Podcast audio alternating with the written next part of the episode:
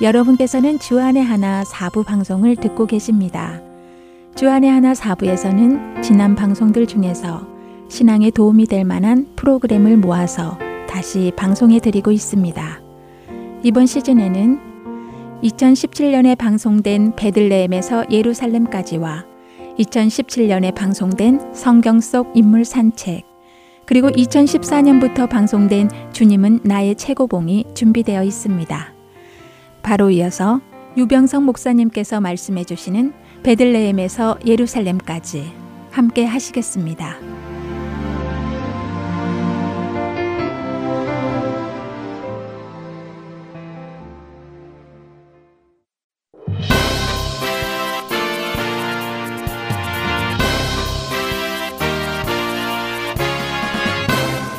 청취자 여러분 안녕하십니까? 베들레헴에서 예루살렘까지 진행의 유병성 목사입니다. 지난 시간까지 살펴본 다윗의 일생은 고난의 연속이었습니다. 베들레헴에서 사무엘에 의해 왕으로 기름 부음 받고 엘라 골짜기에서 골리앗을 무너뜨린 이후 사울로부터 계속해서 죽음의 위협을 받습니다. 라마나요스로 피신했다가 에셀바이에서 요나단과의 우정을 다진 후 본격적인 방랑 생활을 시작합니다. 노베서 아히멜렉을 만나 거룩한 떡과 골리앗의 칼을 받습니다. 블레셋의 도시 가드로 숨었다가 미친 척 연기하며 그곳을 빠져나온 후 엘라 골짜기 안쪽에 있는 아둘람 지역의 굴로 피신하게 됩니다. 아둘람에서 다윗에게로 400여 명의 사람들이 모여드는데 이는 메시아적 예표성이 있는 공동체였습니다. 다윗이 부모님을 모압 당 미스베 모압으로 피신시킨 후 엔게디 요새 혹은 마사다 요새에 머물게 됩니다. 선지자 가스의 제안으로 다윗은 유다 땅의 헤레스풀로 들어갑니다. 이때의 기브아에서는 사울이 노베 제사장들을 살육합니다. 아히멜렉의 아들 아비아달이 간신히 살아남아서 다윗과 합류해 마침내 다윗 공동체의 제사장도 있게 됩니다. 여기까지가 지난 시간이었고 이제 여덟 번째 여정을 시작해 보도록 하겠습니다. 지난 시간에 마지막 구절을 되짚어 보고 시작하고자 합니다. 사무엘상 22장 23절 두려워하지 말고 내게 있으라 내 생명을 찾는 자는 내 생명도 찾는 자니 내가 나와 함께 있으면 안전하리라 하니라. 다윗의 자신감이 보입니다. 400여 명 아둘람 공동체의 우두머리로서 이들 모두의 생명에 대한 책임의식을 가지고 있음을 엿볼 수 있습니다. 이제부터 나와 함께 있으면 안전하니 두려워하지 말라. 라고 아비아달에게 자신있게 말합니다. 이 부분에서 한 가지 사실을 더 짚어봐야 합니다. 지난 시간에 아둘람 공동체의 성격 중 중요한 예표적 기능을 말씀드렸습니다. 다윗이 지키고자 한 사람은 힘 있는 사람, 부유한 사람이 아니라 사회적 약자이면서 강력한 적 앞에 노출된 사람들을 지키고자 한 것입니다. 다윗의 아둘람 공동체에 모여든 사람들이 그런 사람들이었습니다. 지난 시간의 마지막 구절은 이들에게 안전을 약속하는 선포와도 같은 것입니다. 이 선포와 맞물려서 사무엘상 23장이 시작됩니다. 다윗은 블레셋이 그일라 사람들의 다장마당을 탈취하고 있다는 것을 전해 듣습니다. 지금 그일라 사람들은 적으로부터 큰 곤경에 빠져 있습니다. 다윗은 아둘람 공동체의 정신에 입각해서 이들을 구해야 되는지 하나님께 묻습니다. 하나님의 응답은 이들을 구원하라는 것이었습니다. 다윗의 이러한 결정에 대해 그와 함께한 사람들은 처음엔 반대를 합니다. 사울의 추격과 공격을 피해 유대 땅에서 버티기도 힘든데 그일라 사람들을 구하기 위해 더 강력한 적인 블레셋과 전투를 벌린다는 것은 말도 안 되는 일이었지요. 군사 전문가인 다윗이 이것이 얼마나 무리한 작전인가를 모를 리 없습니다.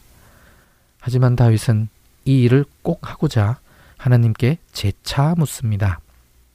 하나님의 거듭된 응답을 확인한 다윗은 이 무리한 계획을 실행에 옮깁니다. 블레셋을 공격하고 그들을 크게 쳐서 죽이고 그 일날을 구원합니다. 너무나 멋진 승리입니다.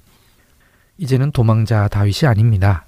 소외되고 압박받는 사람들의 대표자이면서 이들을 구원하는 구원자의 모습입니다. 오늘의 여정은 이 그일라 사건을 중심으로 살펴보는 일정입니다. 본문 속에 나타난 다윗의 여정은 아주 복잡하지만 이것을 간단하게 정리하면 헤레수풀에서 그일라로 그일라에서 셀라 하마느 곳입니다. 지난 시간 마지막 부분에 다윗은 헤레수풀에 있었습니다. 이곳에 있으면서 다윗의 세력은 400명에서 600명으로 커집니다. 이곳은 헤브론 남쪽이면서 10광야와 마흔광야 주변을 다 포함하는 광범위한 산지 지역을 가리키는 말입니다. 그 일라로부터 소식을 들을 수 있는 곳이면서 블레셋을 공격하기 위해 600여 명이 비밀리에 움직일 수 있을 만큼 넓은 곳이기도 합니다. 이렇게 몰래 이동해서 오늘 본문의 내용처럼 그 일날을 구원한 것입니다. 이 소식에 사울은 반가워합니다. 왜냐하면 헤레스 풀과 같이 넓은 장소에서는 다윗을 추격하기 어렵지만 그 일라 성읍에 들어가 있다면 이 성읍만 포위하면 쉽게 다윗을 잡을 수 있기 때문이지요. 사울은 이 보고를 받자마자 곧바로 추격에 나섭니다. 사울이 그 일날을 멸하기 위해 온다는 소식을 듣고 하나님의 뜻을 물은 후에 그곳을 떠납니다. 사무엘상 23장 13절 다윗과 그의 사람 600명 가량이 일어나 그 일날을 떠나서 갈 수 있는 곳으로 갔더니 그들은 갈 수 있는 곳으로 갔습니다. 몸을 숨길 만한 적절한 곳으로 찾아갔다는 뜻이죠. 다윗과 그의 사람들이 충분히 숨을 수 있는 광범위한 산지 속으로 다시 들어갔음을 시사하는 표현입니다. 십광야의 수풀 속에서 요나단과 만나기도 하지만 사울은 이를 알지 못하고 다윗을 발견하지도 못합니다. 사울의 추격전이 벌어진 십광야 일대가 그만큼 넓은 지역이기에 이런 일이 가능했던 것입니다. 23장 16절 사울의 아들 요나단이 일어나 수풀에 들어가서 다윗에게 이르러 그에게 하나님을 힘있게 의지하게 하였는데 17절 곧 요나단이 그에게 이르기를 두려워하지 말라 내 아버지 사울의 손이 내게 미치지 못할 것이요 너는 이스라엘 왕이 되고 나는 내 다음이 될 것을 내 아버지 사울도 안다 하니라 요나단은 다윗이 앞으로 왕이 될 것임을 다시 한번 확인시키며 위로하고 용기를 복돋아 줍니다. 이후 사울은 추격을 포기하고 기부하러 돌아갑니다. 그때 십사람 중에 몇몇이 다윗이 어디에 있는지 밀고 합니다. 23장 19절 그때의 십사람들이 기부하에 이르러 사울에게 나와 이르되 다윗이 우리와 함께 광야 남쪽 하길라산 숲을 요새에 숨지 아니하였나이까 이 보고는 정확한 보고입니다. 왜냐하면 이 사람들은 다윗하고 함께 있었으니까요. 우선 이 장소를 히브리어 어순을 따라 그대로 직역하면 이렇습니다. 수풀에 있는 요새에 있는데 이것은 하길라 언덕에 있고 이 언덕은 예시몬의 오른쪽에 있다입니다. 아주 구체적인 정보이죠.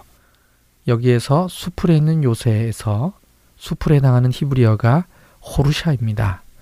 그래서 혹자는 헤렛의 첫 글자만 바뀐 것으로 보아서 헤렛 수풀과 거의 같은 장소라고 보기도 합니다.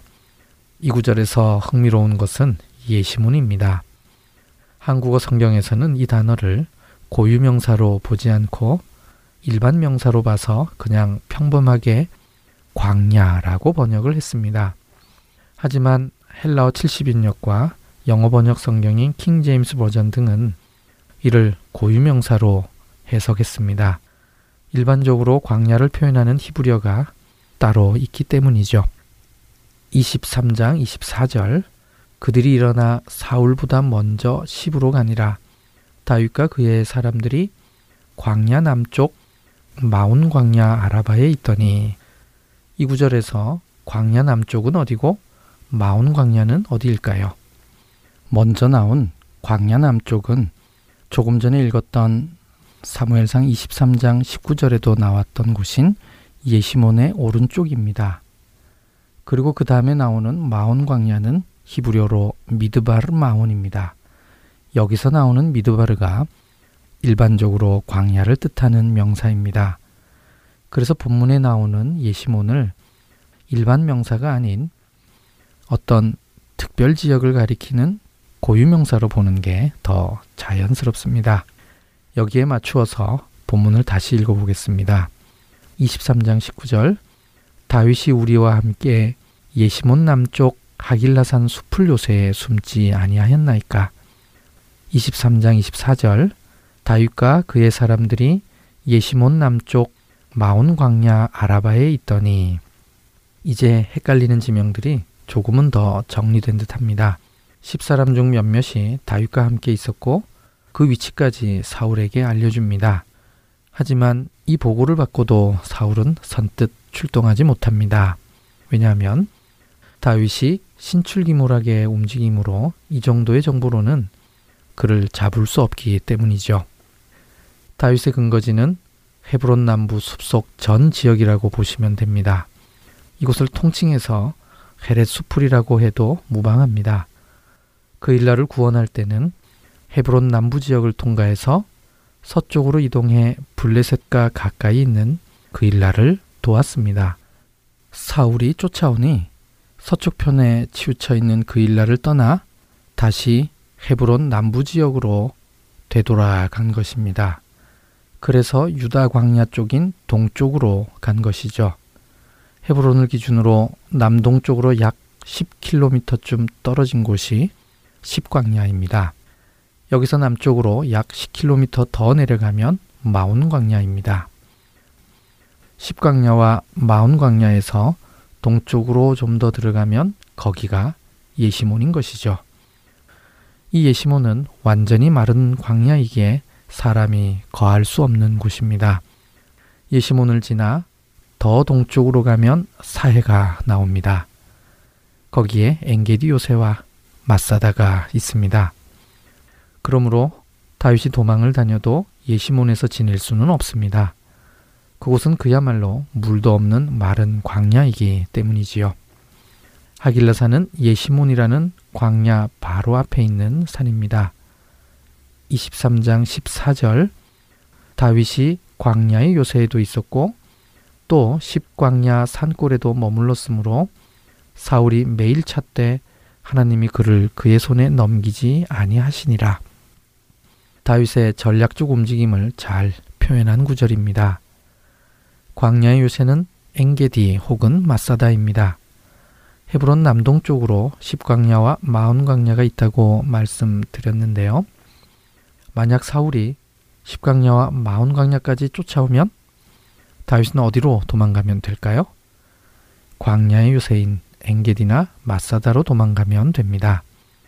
그래서 다윗은 십광야와 마흔광야보다 더 동쪽에 있는 하길라산에 머물고 있는 것입니다. 이 하길라산을 지나면 예시몬이 있습니다. 이 예시몬만 건너면 광야의 요새로 갈 수 있는 것이죠. 이 예시몬을 포함해서 십광야와 마운광야 모두를 포함해 아라바라고도 부릅니다. 아라바의 의미는 광야입니다. 또한 요단 골짜기 사해 아라바 골짜기와 유다 광야를 포괄적으로 지칭하는 단어이기도 하지요. 성경 구절을 중심으로 다윗이 있었던 지역을 정리해 보도록 하겠습니다. 첫 번째 지역은 사무엘상 23장 19절입니다. 다윗이 우리와 함께 예시몬 남쪽 하길라 산 숲을 요새에 숨지 아니하였나이까. 두 번째 지역입니다. 23장 24절. 다윗과 그의 사람들이 예시몬 남쪽 마온 광야 아라바에 있더니 세 번째 지역입니다. 23장 25절. 다윗이 바위로 내려가 마온 황무지에 있더니 다윗의 모든 움직임은 이 안에서 다 이루어졌습니다. 딱 한 번을 제외하고 모든 움직임이 동쪽 편에 치우쳐 있었다는 말이 되죠. 이 예외가 바로 그 일라를 도우러 갈 때입니다. 그 일라는 유다 산지와 쉐펠라가 만나는 지점으로 블레셋과 가까운 곳이므로 서쪽 편으로 많이 움직여야 하는 곳입니다. 이렇게 지리적인 개념을 갖고 본문을 보면 왜 다윗의 사람들이 처음에 그 일라를 도우러 가는 것이 위험한 일이라고 했는지가 더 이해가 됩니다. 동선상 사울의 추격에 노출될 수밖에 없는 상황이었던 것이죠. 이때 다윗의 움직임이 사울에게 노출되었습니다. 십사람들마저도 사울을 돕고 있는 상황이며 점점 포위망이 좁혀져 와서 다윗이 잡히기 일보 직전입니다. 이때 블레셋의 침공 소식이 사울에게 전해집니다. 그 일날을 공격했던 블레셋이 다윗에게 패하자 이것에 대한 복수로 쳐들어왔을 것입니다. 지금 사울은 다윗을 쫓아 동쪽 편에 많이 치우쳐 있는데 서쪽의 블레셋으로부터 공격을 받은 것이죠. 할 수 없이 다윗을 뒤쫓는 것을 포기하고 블레셋을 상대하러 떠납니다. 그래서 이곳을 셀라 하마느 곳이라고 칭했습니다. 히브리어로 셀라 하 마클레콧인데 뜻은 분리하는 바위라는 뜻입니다. 이곳에서 다윗의 사람들과 사울의 추격대가 헤어져 분리되었다는 뜻이죠. 이 바위는 사무엘상 23장 25절에 다윗이 바위로 내려가 마온 황무지에 있더니에 나오는 바위를 가리키는 것으로 보입니다. 집요한 추격전은 마침내 이 바위에서 상황 종료된 것이죠. 오늘 여정의 시작은 다윗이 그 일날을 도운 것으로 시작을 했고 마지막은 사울의 추격대와 헤어지는 것으로 끝납니다. 다윗이 그 일날을 구원하고자 했던 이유는 아둘람 공동체의 메시아적 속성 때문으로 설명을 드렸습니다. 그 일라가 성경에 나오는 것은 총 4개의 다른 문맥에서입니다. 첫 번째는 여호수아 15장 44절에 유다 지파 성읍 명단에 나옵니다. 두 번째 문맥은 역대상 4장 19절인데요. 유다의 자손 명단에 나옵니다. 그 일라는 결국 유다 지파의 자손인 것입니다. 그러니 다윗에게는 그 일라 사람들을 구해야 하는 또 하나의 이유가 있었던 셈이죠. 그들은 다윗에게는 동족이요, 같은 지파요, 친척이었던 것입니다. 세 번째는 오늘 본문을 통해 살펴본 것처럼 다윗이 그 일라 사람들을 블레셋의 손에서 구원하는 문맥에서 나오고요. 네 번째는 포로 후 예루살렘을 재건하는데 참여합니다.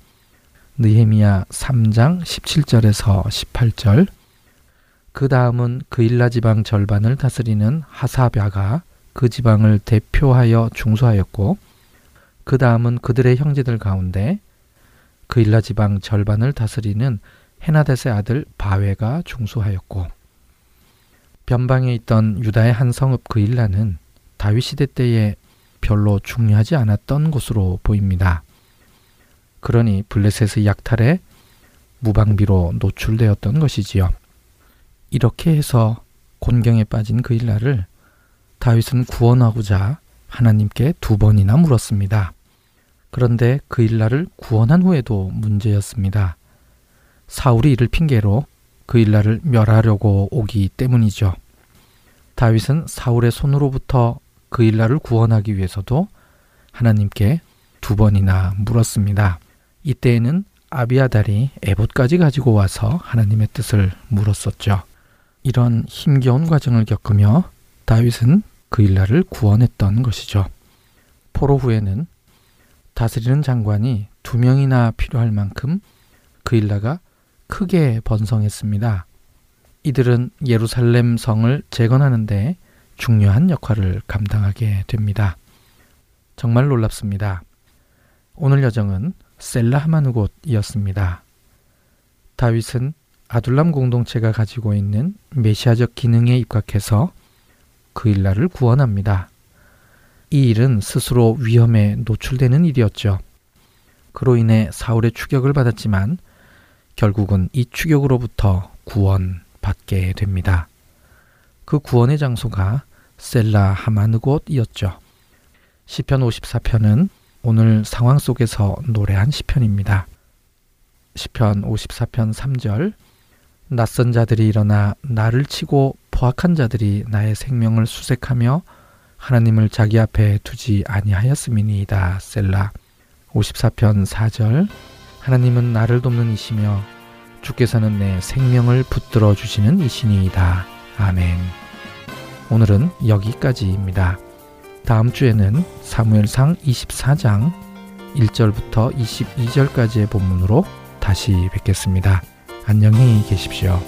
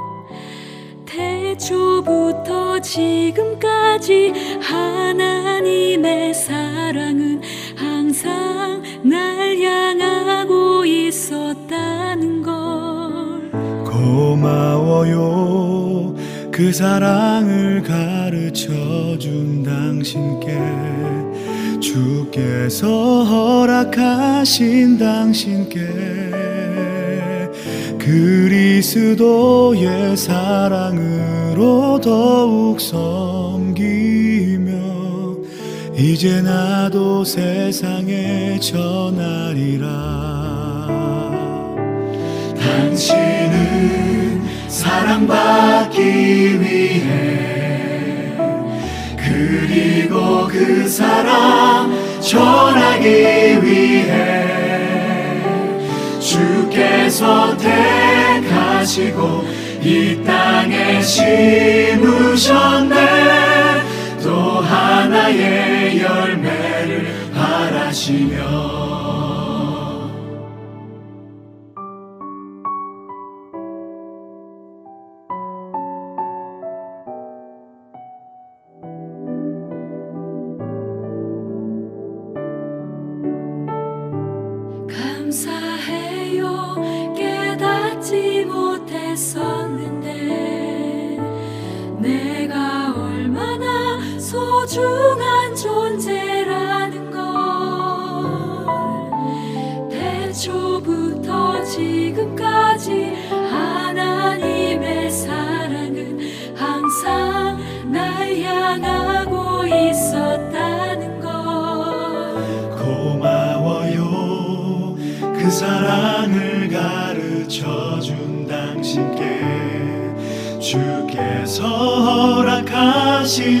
당신께 그리스도의 사랑으로 더욱 섬기며 이제 나도 세상에 전하리라. 당신은 사랑받기 위해 그리고 그 사랑 전하기 위해 택하시고 이 땅에 심으셨네. 또 하나의 열매를 바라시며 당신은 사랑받기 위해 그리고 그 사랑 전하기 위해 주 주께서 택하시고 이 땅 에 심으셨네. 또 하나의 열매를 바라시며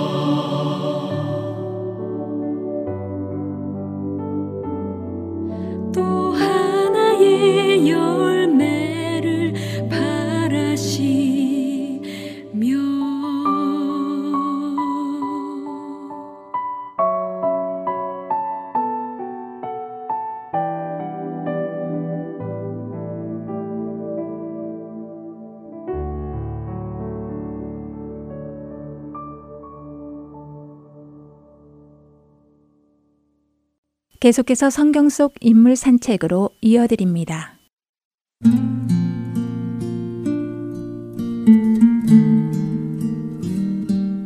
한 사나이가 산비탈을 급한 걸음으로 내려가고 있었습니다. 아니, 걷는 그의 걸음이 너무나 빨랐기 때문에 멀리서 보면 거의 달리는 것과 같이 느껴질 정도였습니다. 그는 한눈에 보아도 화가 단단히 나 있음을 알 수 있습니다. 무언가를 꿰뚫을 듯한 이글거리는 시선, 붉게 상기된 얼굴은 경직되어 있었죠. 가끔씩 산골짜기를 따라 세차게 불어오는 바람에 그의 머리채가 사납게 휘날리고 옆구리에 찬 칼을 거머쥔 손은 푸른 기운을 띤 핏줄이 선명하게 드러나 있었습니다. 그는 혼자가 아니었습니다. 앞장선 그의 뒤에는 칼을 찬 400명에 가까운 무리들이 뒤따르고 있었습니다. 부산하게 산비탈을 내려가는 그들의 발밑에서는 풀풀 날리는 먼지와 함께 거친 자갈들이 튕겨져 가고 있었습니다. 그렇게 다급하고 분노에 가득 찬 그들의 모습만으로도 무언가 일이 단단히 잘못되어 가고 있음이 분명하다는 것을 짐작할 수 있습니다. 다윗은 누구며 이세 아들은 누구냐? 문득 남자는 머리를 좌우로 흔들었습니다. 머릿속에서 지워지지 않고 메아리처럼 맴도는 그 말 때문에 그의 심기는 시간이 지날수록 더 불편해졌습니다. 요즘 자기 주인을 억지로 떠나서 불황하로 몰려다니는 놈들이 많다던데 내 귀한 양식을 아깝게 그런 놈들에게 주어서는 안 되지. 가서 나는 어디서 온지도 모르는 놈들과는 상정도 하기 싫다고 전해라. 문득 남자의 가슴 속 깊은 곳으로부터 뜨거운 무언가가 울컥하고 솟아 올라왔습니다. 이 죽일 놈, 베풀어준 선의와 은혜도 모르고 네가 감히 나를 조롱해? 다윗이 누구며 이세 아들이 누구냐고? 불황아? 어디서 온지도 모르는 것들? 내 이놈을 당장! 일그러진 입가, 눈에선 핏바른 평상시에 그의 얼굴을 떠올리기 힘들 정도로 거칠고 살기마저 감돌았습니다. 얼마 전 선지자 사무엘의 죽음 소식을 접한 다윗은 자신의 어느 한 부분이 잘려져 나간 듯 허탈했습니다. 세상에서 유일하게 버팀목 역할을 해줬던 선지자 사무엘. 사무엘이란 존재는 그의 유일한 은신처요 위로자였습니다. 비록 거리상으로 멀리 떨어져 있다 해도 자신에게 기름을 붓고 왕이 될 것을 천명했던 그런 하나님의 사람이 어딘가에 살아있다는 것이 그에게는 힘이 되었습니다. 사무엘을 통해 하나님을 대면하는 듯한 안정과 평온을 느끼기도 했죠. 소명이 흔들릴 때마다 사무엘을 생각하며 마음을 다시 다잡곤 했던 그가 사무엘의 죽음 소식을 접하고 얼마나 허탈하고 외로웠는지. 그런 그의 마음을 누구도 이해할 수 없었을 것입니다. 그맘때쯤 다윗은 바란 광야로 내려갔습니다. 자신의 목숨을 노리는 사울하고 조금이라도 멀리 떨어져 있고 싶은 그의 마음 깊은 곳에 있는 두려움 때문이었는지도 모릅니다. 사무엘이 떠나고 그는 자신이 처한 현실을 가만히 들여다보았습니다. 그의 주변에는 억울한 자, 빚진 자, 불황아들이 모여들었죠. 그런 그들 사이에 두목이 되어 있는 자신, 다이가 그들의 공통점을 찾는다면 그들 모두 도망자라는 현실이었습니다. 그는 흔들렸습니다. 그의 정체성, 소명, 사명감 모두가 흔들렸습니다. 언제까지 이 불안하고 두렵고 고달픈 도망자의 삶을 살게 될지 지금 자신이 하는 모든 일들이 과연 하나님께서 원하시는 일인가 하는 의구심마저 들었습니다. 하나님의 오랜 침묵에 그는 조금씩 지쳐갔고 하나님께서 자신을 잊으시고 외면하시는 것만 같아 그것이 못내 괴롭고 외롭고 고통스러웠습니다. 여호와여, 많은 사람이 나를 가리켜 말하기를 저는 하나님께 도움을 얻지 못한다 하나이다. 여호와여, 어느 때까지니까 나를 영영히 잊으셨나이까? 주의 얼굴을 나에게서 언제까지 숨기시겠나이까? 요즘 그의 내면에는 자주자주 이런 탄식들이 터져 나오곤 했습니다. 그렇게 위축되어 있던 그에게 들려온 나발의 모욕적인 언사는 순식간에 그의 머릿속을 새하얗게 만들어 버렸죠. 나발의 한마디 한마디는 다윗의 가슴을 후벼 팠고 순간적으로 치솟아오른 분노는 걷잡을 수 없는 불길이 되어 그를 덮쳤습니다. 그는 순간 판단을 잃었습니다. 꽤 오랜 동안 다윗과 그 수하의 사람들이 나발에게 베푼 호유와 선의가 적지 않았습니다.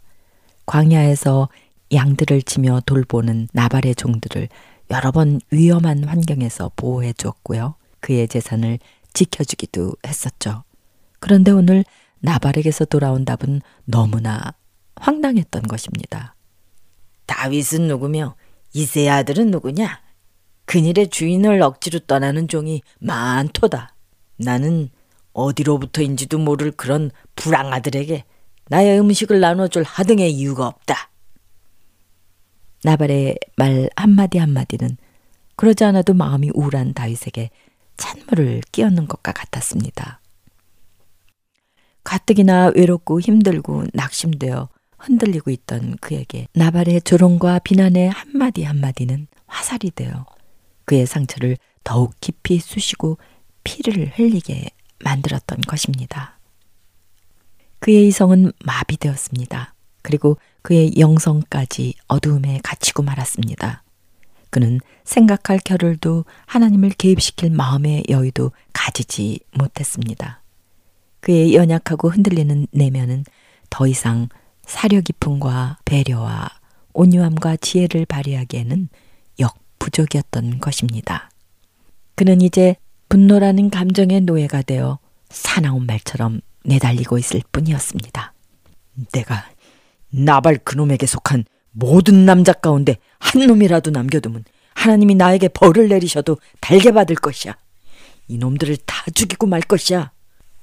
이제 조금 있으면 나발의 집안은 비바람이 날리고 원한의 칼날 아래 쑥대밭이 될 것입니다. 죄 없는 수많은 생명들까지 쓰러져 나갈 판국이었습니다. 애청자 여러분, 오늘 우리는 분노라는 감정에 휩싸여 한순간에 자신과 주변을 불사를 뻔한 한 사람을 만났습니다. 그렇습니다. 그는 하나님의 마음에 합한 자라고 불리우는 다윗입니다. 하나님의 마음에 합한 자. 그런데 오늘 만난 다윗은 정말로 생소하고 낯설기만 하죠. 자신을 죽이기 위해 추적하는 사울을 충분히 죽일 수 있는 상황과 그런 기회가 두 번이나 있었는데도요, 칼을 꺼내지 않았던 다윗이었습니다. 보수하는 것은 하나님의 일이라고 고백하며 하나님을 전적으로 신뢰하고 의뢰했던 그 다윗은 지금 어디로 사라진 것일까요? 자존심 상하는 말을 했다고 그 한 사람의 말 때문에 전 가수를 죽이려고 칼을 든 400인을 출동시키다니요. 도저히 이해하기 힘든 다윗의 이중적 모습입니다. 지금 다윗은 감정에 이끌리는 대로 말하고 미련을 떨던 나발과 감정으로 맞붙고 있습니다. 다윗 안에 숨어 있던 나발이 튀어나온 순간입니다. 하나님 없이 내 감정대로 나발을 상대하면 상대 나발이 내 안에 있는 나발을 깨워 내 안의 나발이 반응을 하게 되어 있습니다. 지금 다윗에게는요, 평생 자신을 죽이기 위해 추격하는 사울왕의 모습도 엿보입니다. 내 자존심을 건드리고 내 심기를 불편하게 하는 놈은 없애버리겠다고 군대까지 동원하여 추적하는 눈 멀어버린 사울.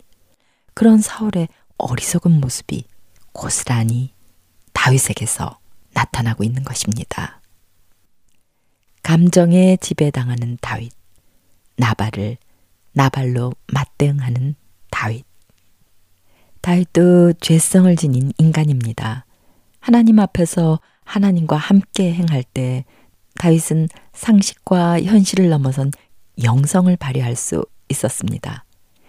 감정이라는 덫을 벗어나 하나님의 은혜 안에서 사람과 상황을 바라보고 하나님의 마음에 합한 생각과 행동을 할 수 있었습니다. 그러나 하나님 밖에서는 장사가 없습니다. 다윗뿐 아니라 그 누구도 넘어지게 되어 있죠. 우리 모두가 그렇습니다. 우리의 나발은 어디에나 있습니다. 나발은 나를 괴롭히고 비난하는 어떤 사람, 나를 시기하고 질투하는 어떤 사람이 될 수 있습니다. 나를 비난하거나 혹 시기하여 나에게 시비를 걸 때, 그때 내 감정대로, 내 생각대로 대처한다면, 나 자신 안에 상대와 같은 모양의 죄성이 내 안에 숨어 있는 나발이 그대로 살아나는 것을 여러분들은 경험해 보신 적이 있으신지요? 저는 제 인생 속에서 내 안에 나발과 격돌한 적이 있었음을 고백드립니다. 상대 속에 있는 시기와 질투의 감정을 발견하고요. 그 감정에 똑같이 감정으로 대응하다 보니 어느새 저도 상대와 똑같은 사람이 되어 있음을 발견하게 된 것입니다. 상대의 시기의 감정이 내 안에 시기의 감정을 불러서 일으켜 세웁니다. 상대 속의 비난의 소리에 맞붙으면 내 안에 비난의 소리가 깨어 일어납니다. 상대의 사특함과 완악함이 내 속의 사특함과 완악함을 손짓합니다.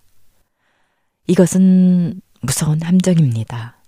시작은 상대로부터였을지라도요, 결과는 모두에게 비참합니다. 이 함정에 빠지면 나 자신도 똑같이 나발이 되고 사울이 되는 것입니다. 나발의 발목을 잡히면 우리 인생은 퇴보하게 되어 있습니다. 나발은 살아가면서 수시로 나타나고 만날 수 있지만요. 그 나발이 우리 인생의 본문이 되게 할 수는 없습니다. 우리의 인생이 나발로 인해 낭비되어서는 안 될 것입니다. 하나님께서 원하시는 삶을 살기 위해서는 과감히 나발을 밀어내야만 합니다. 그렇지 않으면 나도 나발이 되어버리고 맙니다. 그건 너무나 슬픈 일이죠. 혹시 애청자 여러분들 중에 자신 안에 있는 나발을 발견하신 분들이 계신죠? 그렇다면 지체하지 마시고 지금 하나님 앞으로 나아가시기 바랍니다. 성령님의 도우심으로 나발로부터 자유로워지시기를 간절히 바랍니다. 그래야 하나님의 온전하시고 기쁘신 뜻대로 여러분의 삶이 앞으로 전진해 나갈 수 있으니까요. 그런 은혜가 충만한 한 주간이 되시기를 마음을 다해 축복합니다.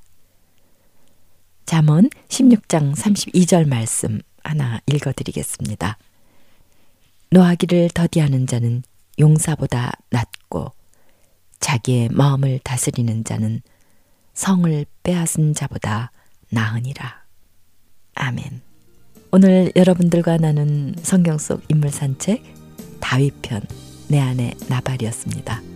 애청자 여러분, 다음 한 주간도 주 안에서 평안하십시오. 네, 안녕히 계세요. 샬롬.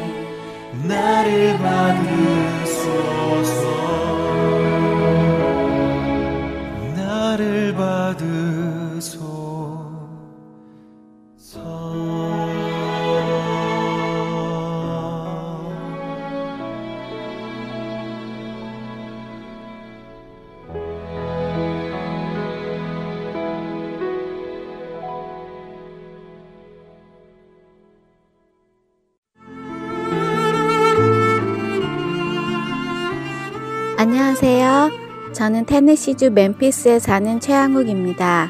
저는 저희 교회 성도님과 함께 International Farmers Market 두 곳과 아시아나 마켓에 CD를 배치하고 있습니다. 하나님의 인도하신 가운데 이렇게 복음 방송 CD를 듣고 전하게 되어 너무 감사합니다. 봉사로, 기도로, 후원으로 예수님을 전하고 생명을 구하는 일에 동참하실 분들은 전화번호 602-866-8999로 연락 주시기 바랍니다.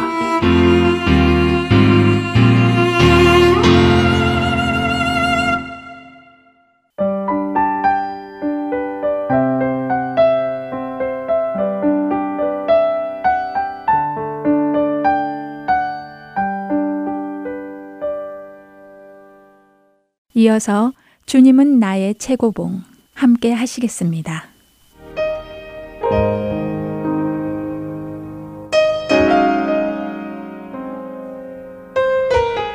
일어나라 함께 가자 마태복음 26장 46절 일부의 말씀입니다.